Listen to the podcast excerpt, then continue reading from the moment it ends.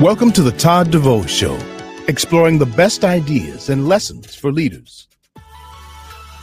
Good morning, good morning, or good afternoon, depending on where you are in this fine world. Uh, in the news, you know, the war in uh, the Ukraine still rages on, and uh, our, our thoughts and prayers are definitely with the people that are impacted by that. Uh, to my friends that are over there that are uh, doing great work, uh, keep it up and keep your head down. And we do appreciate everything that you're doing. But today we're talking about, well, maybe it kind of ties in, but we're, we're talking about climate refugees and migration due to climate. And we have one of the world's greatest experts in that, Patrick Marchman. Patrick, welcome to the show. Thank you for kind words. Oh. Climate refugees. I, I think that's a, a, something that we have to really start thinking about. I don't. Well, are, are they really refugees or are they just climate migrators? Well, I think that that's that's actually an interesting place to start. So I know that the refugee is sort of a term of a legal term of art, and there's a lot of resistance to you know kind of using that in a more formal way. Um, so that's one thing. Another thing is people leave for lots of reasons. Sometimes climate is only second or third order, maybe just to find a better job or instance. So there's a there's a whole range. So I kind of prefer this the term migrants. Migrants. Okay. We'll, we'll go with that. I, and I, I kind of agree with you on, on that aspect of it. But I think it's interesting, like, you know, when we think of this, this is the the myopic view of America. I think that we put a we always think of people coming from different countries uh, when we're looking at at those issues, and realistically, we're seeing it happen here from issues in the United States, right? I mean, there's a city or the town, I guess, or county um, in Central California which is without water, right? Zero waters in there, and so they have to make a decision at this point. Do they stay there and truck in water so they can live in their home, or do they do they move and go someplace where there's actually water that they can can utilize? Is, is would that fall into that same idea of what you're thinking about? I, I think it would. Um, honestly, I mean, you know, you know, yeah, I mean that that's definitely going to be something that you know affects the general question of where people going to go. And you know, if you can't, if, if you're literally not going to have the water to be able to live in your house, you know, even if you have a million dollar house that has the best view in the world, you know, it's not going to really do you much good. So yeah, even that kind of person can be a can be a migrant. It's uh, yeah, it's um, it is really interesting. And you're right in that you know it's um, it definitely is not just overseas. It is um, right here in the U.S. So we're seeing this due to impacts due to well climate change, due to I mean wars and everything else like that. That's a different type of refugee. But I mean realistically, there's environmental impacts that are occurred uh, due to due to that, right? I mean, like if you take a look at what's happening over in in Ukraine right now, um, I mean they're using some interesting explosives, if you will, uh, that could have some uh, residual effect for many years to come. Is that would that fall into the same category, or would that still be more of a war refugee?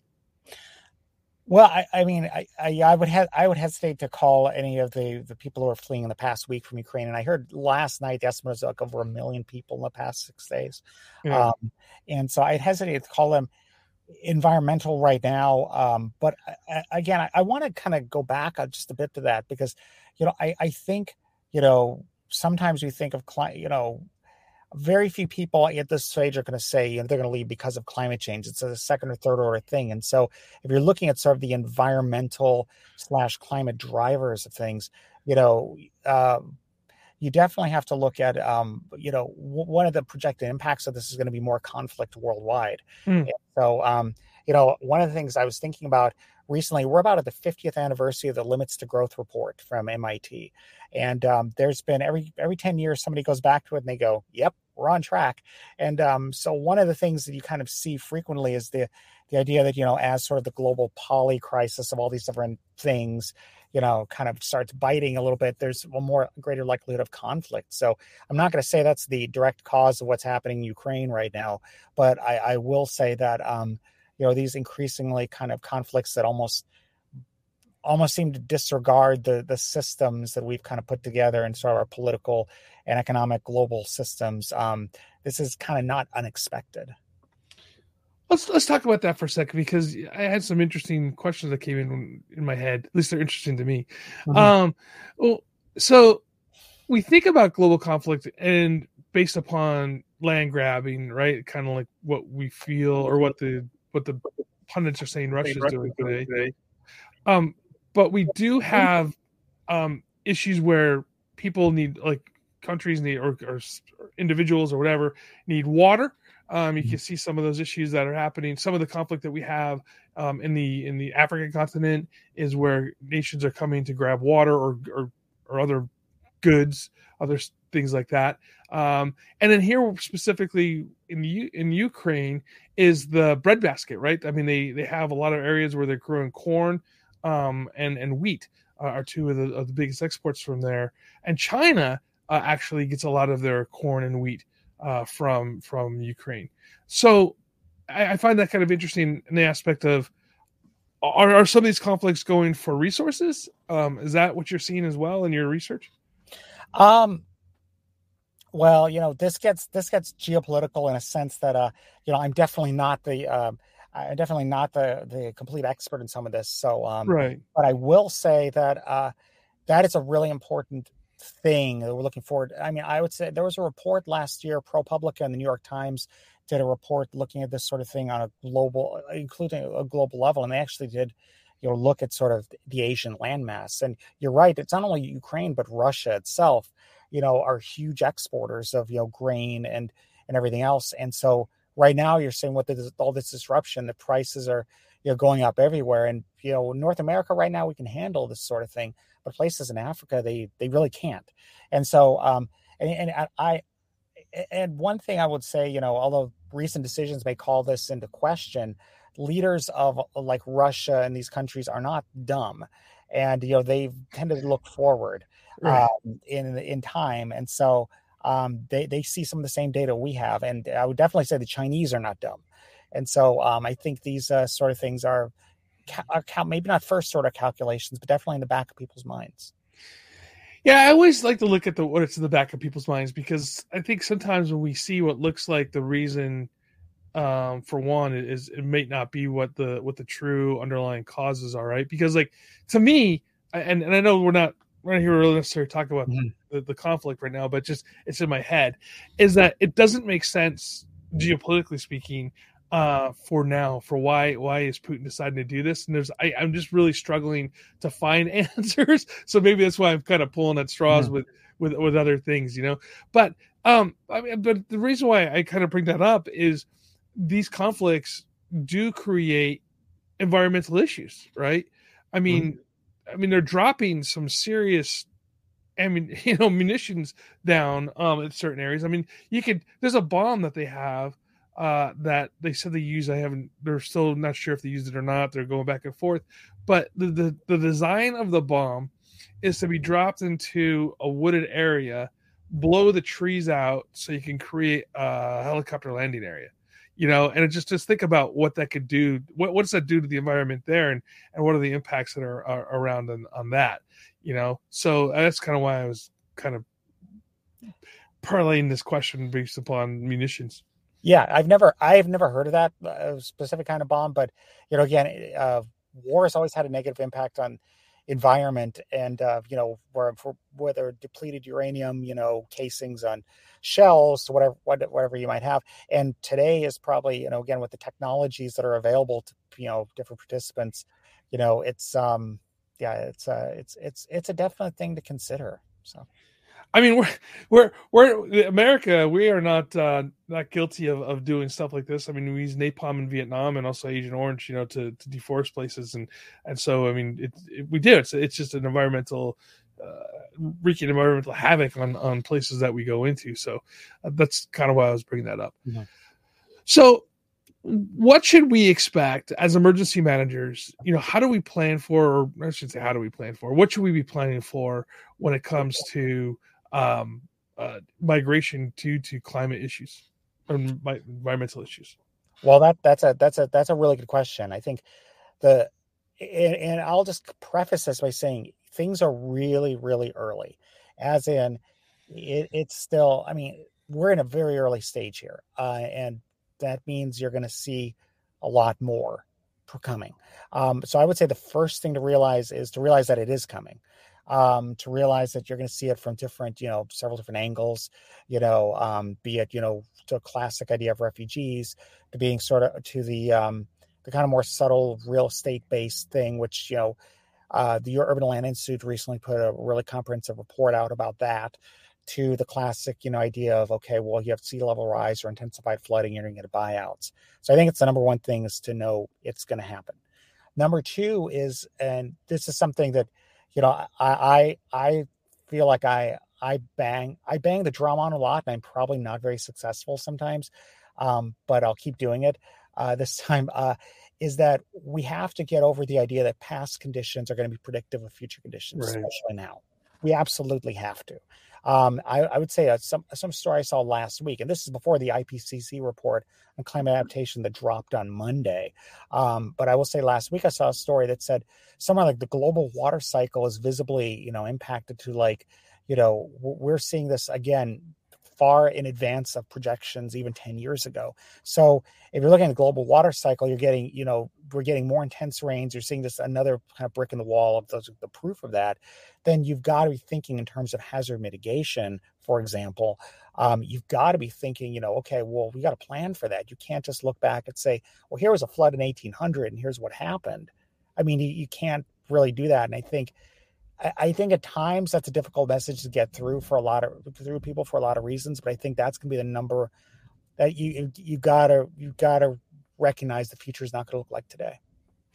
Absolutely, it is, not, and I think that's one of the problems that we do. Uh, we plan for yesterday's battles, if you will, and with mm-hmm. that in today's uh, climate, we have to be leading forward. And I think that's one of the things that I really, really stress to people, specifically in leadership, is that we need to be leading forward, but we need to be also doing the research right? Mm-hmm. We can't just, you know, look at a book that was written about the Jamestown flood or whatever and, and go, okay, that's what it was.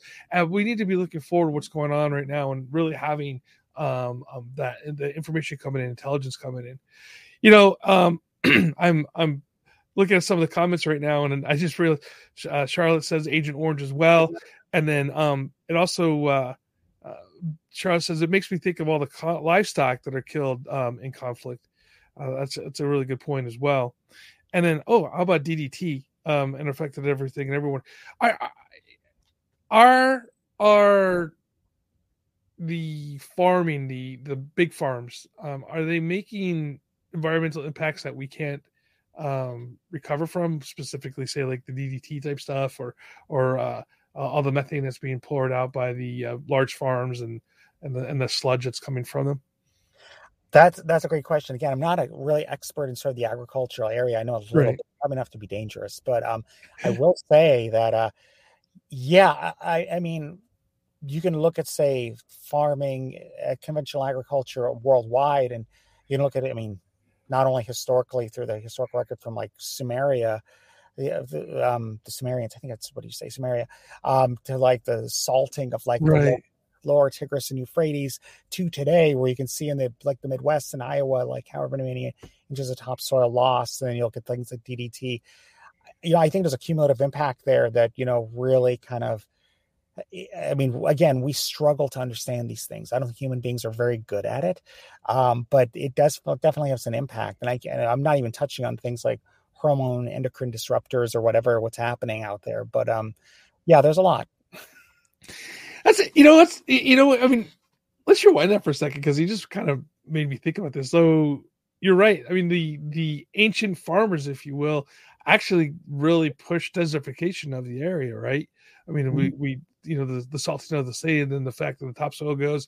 So you know some of the the desert areas that we have today once were lush valleys. You know, so I guess humans have really uh, historically just been destroying destroying the environment even before we had chemicals. Well, I don't. Yes, somewhat. I mean, yeah, people.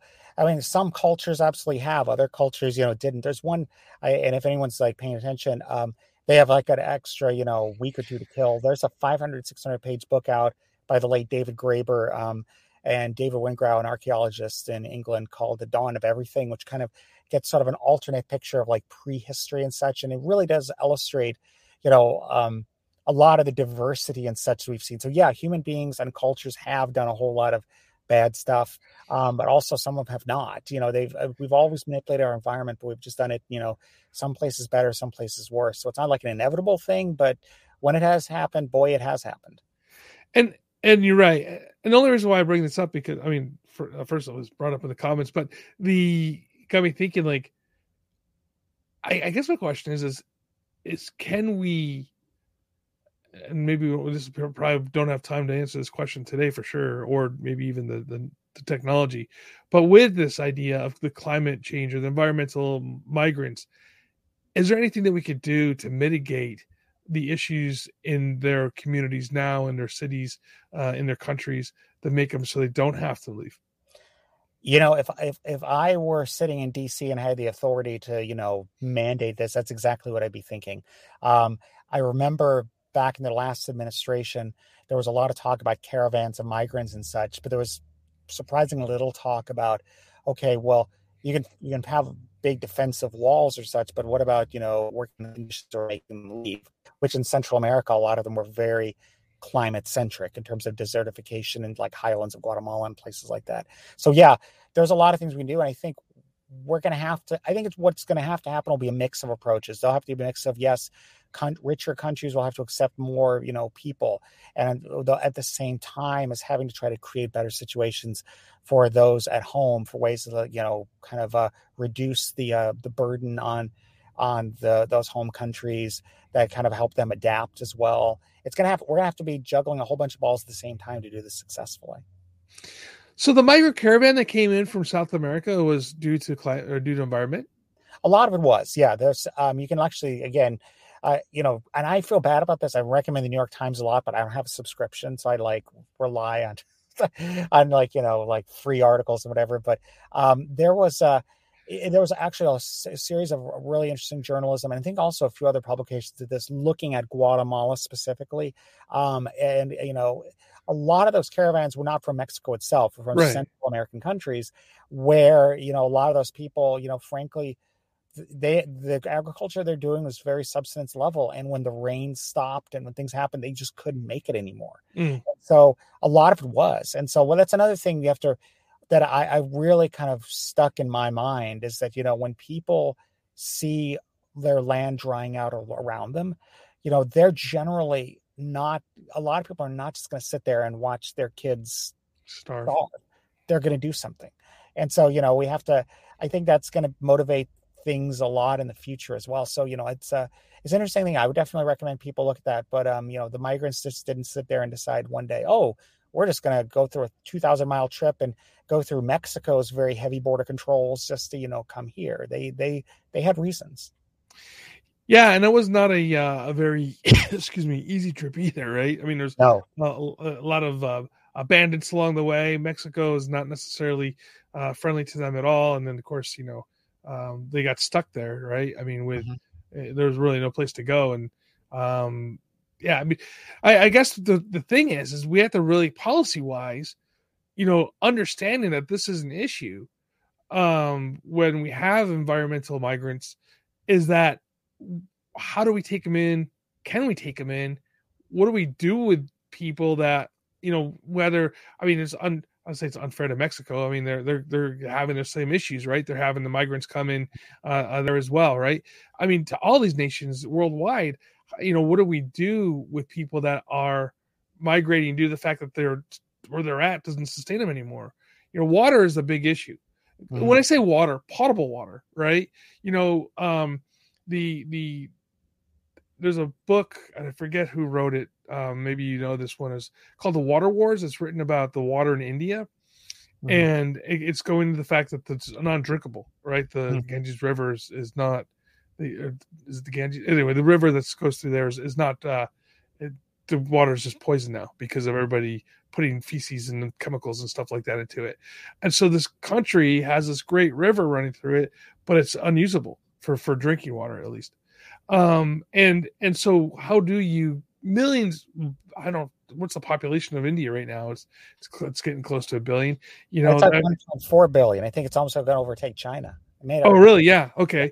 So, um, so you got four four billion is the population in India right now. One one point four billion. One point four billion. Thank you. I, I knew. I, just, I was like, well, that sounded a little high for me. okay, so one point four billion. Yeah, and, and, exactly. So, how do you water? How do you? When I say water, how do you get them fresh, potable water that's not going to kill people? You know, and I think you know we have to think that way. And i mean we had the same issues here uh, flint michigan for instance with the bad pipes and and where they're getting water from from the uh, from the lakes. So i mean water is a huge issue for me. I, I think about it often. Um you know is that going to be driving people as well? I think absolutely 100% um i think you know um you know I think you've seen some of it already happening.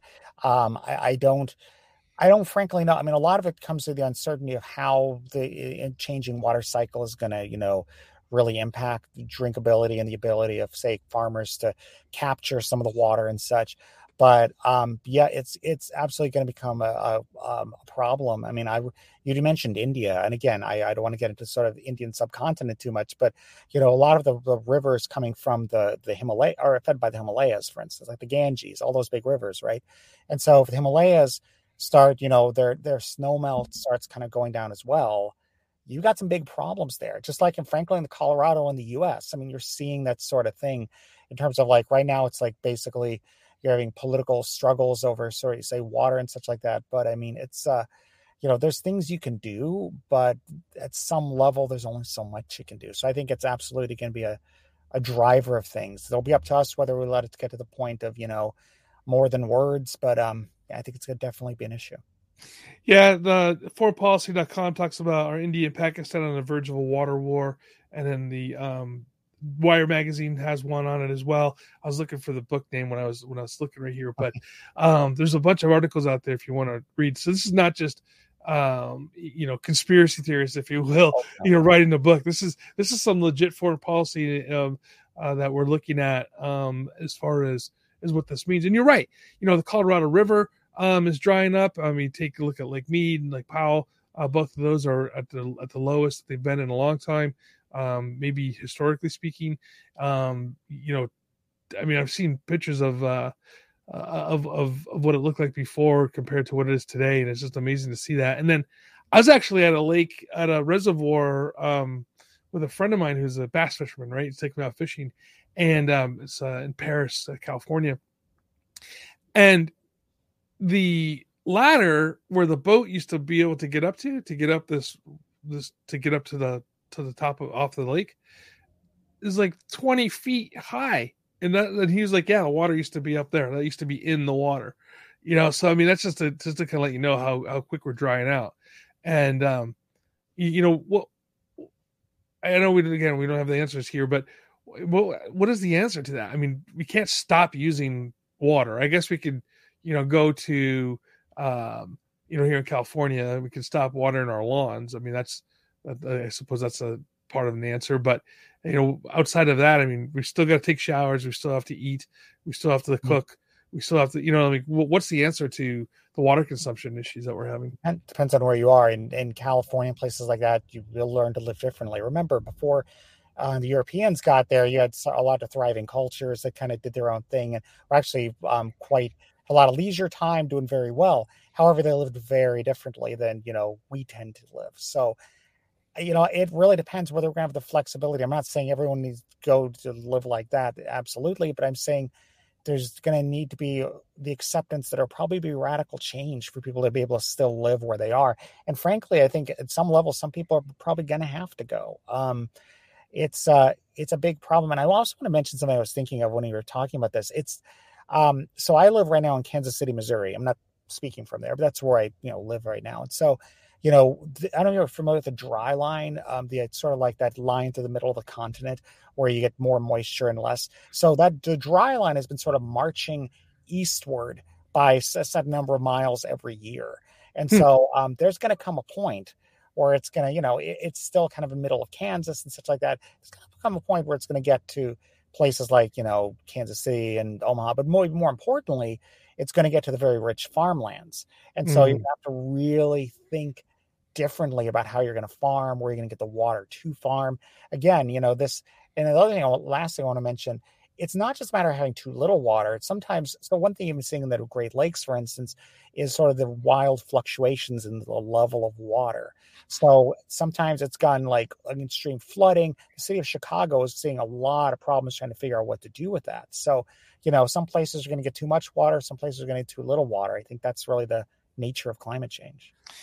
Yeah, I mean, in snow, for instance, right? I mean, you, you know, Boston a couple years in a row had so much snow they didn't know what to do with it and uh, that was at the same time here on the west coast we didn't have any snow coming you mm-hmm. know so, so so yeah i mean and at the end of the day you're right it's the you know speaking of snow it's a snowpack that really makes a difference in the wintertime you know the the, the rain is always critical but uh it, it's that sustained rain it's not just those one or two days of of uh large rainfalls that create problems that we have here like the uh you know debris flow and whatnot. It's it's the over the whole snow, rainy season, if you will, that we need to have that rain happening, and it's not not occurring.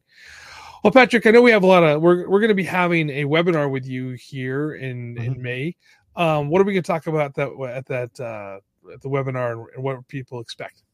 We're going to talk a little bit about the, um, this. Um, we're also going to be talking more about um, sort of the, some of the some of the specifics around climate migration and the sort of managed retreat, which is the buzzword that people use, uh, you know, to describe um, kind of on the smaller scales and you know, town, uh, na- uh, houses, neighborhoods, towns, and such. And um, I want to try to look at it from a couple different perspectives because sometimes we look at it only from a legal or policy perspective. But I think things like um, real estate and finance and things like that are as important, if not more important. As to how this is all going to shake out because it is going to have um, it's going to have a titanic impact, and I, I, I use that word deliberately. It's going to have a pretty huge impact going forward. I'm looking forward to that. I'm going to be bringing uh, Mark Baker right now to talk about the book, The uh, Angry Weather. Patrick or Patrick, Mike, Mike, whatever your name is, Mark Baker. I'm just gonna I'm just gonna rename you Mark. That's fine. That's fine. So, Mark, what's Angry Weather? What it's all about? So, February, we uh, we worked through Angry Weather by uh, Frederica Otto. That's my only attempt to say her first name. It's Freddie from now on. Um, but what that was, it was, uh, I, I think, parallel to the conversation you're just having. It, it was uh, her and she put together this team of attribution scientists to take a forensic look at uh, weather, severe weather, and and climate change and being trying to develop a technique which could you know, take uh, forensic elements from impact of, of a severe disaster and try to trace that back to an origin of what of what contributed to the climate change that led to that weather and ultimately leading to some accountability and holding you know those those big greenhouse producers uh, accountable at some point. Ultimately to uh, to to to bring focus to the, our contributions to climate change and severe weather and the impacts that it has across the world. Um, very interesting book, very inter- interesting technique. You know, as a quasi law enforcement uh, practitioner uh, in the military, and taking that forensic approach and being able to collect that data and then developing, they're, they're pretty close. I think they're almost perfecting to be able to to you know contribute that to uh, relate that to a source. I mean, that, that, was, that was interesting to to see that technique develop throughout that and, and their experiences to run. What are the takeaways that emergency managers should uh, grab from uh, and leaders should grab from that book? I think I think the biggest takeaways is you know we know it's getting hotter and we know heat contributes to wind and water, uh, but our efforts shouldn't shouldn't focus on trying to mitigate the contributions. Maybe we should look at uh, identifying the risk and developing mitigations better.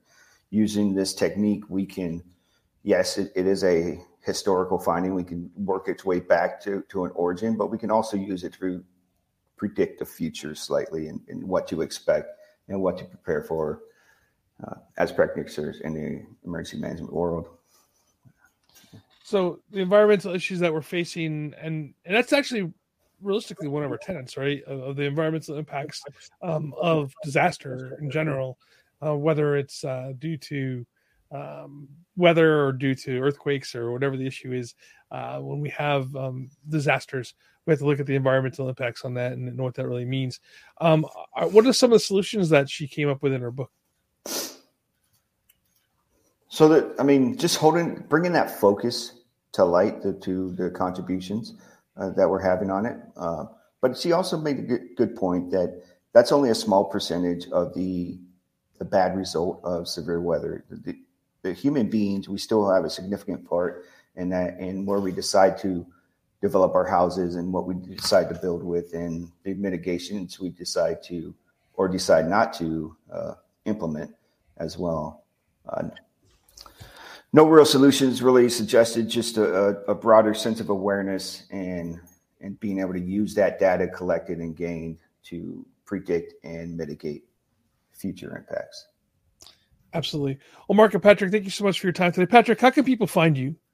Uh, you can uh, find me on LinkedIn. Uh, look up, look up, look me up by my name. I'm pretty active there, and um, I have a Twitter feed as well. Um, again, look me up by my name. I'm, I'm around there. But um, yeah.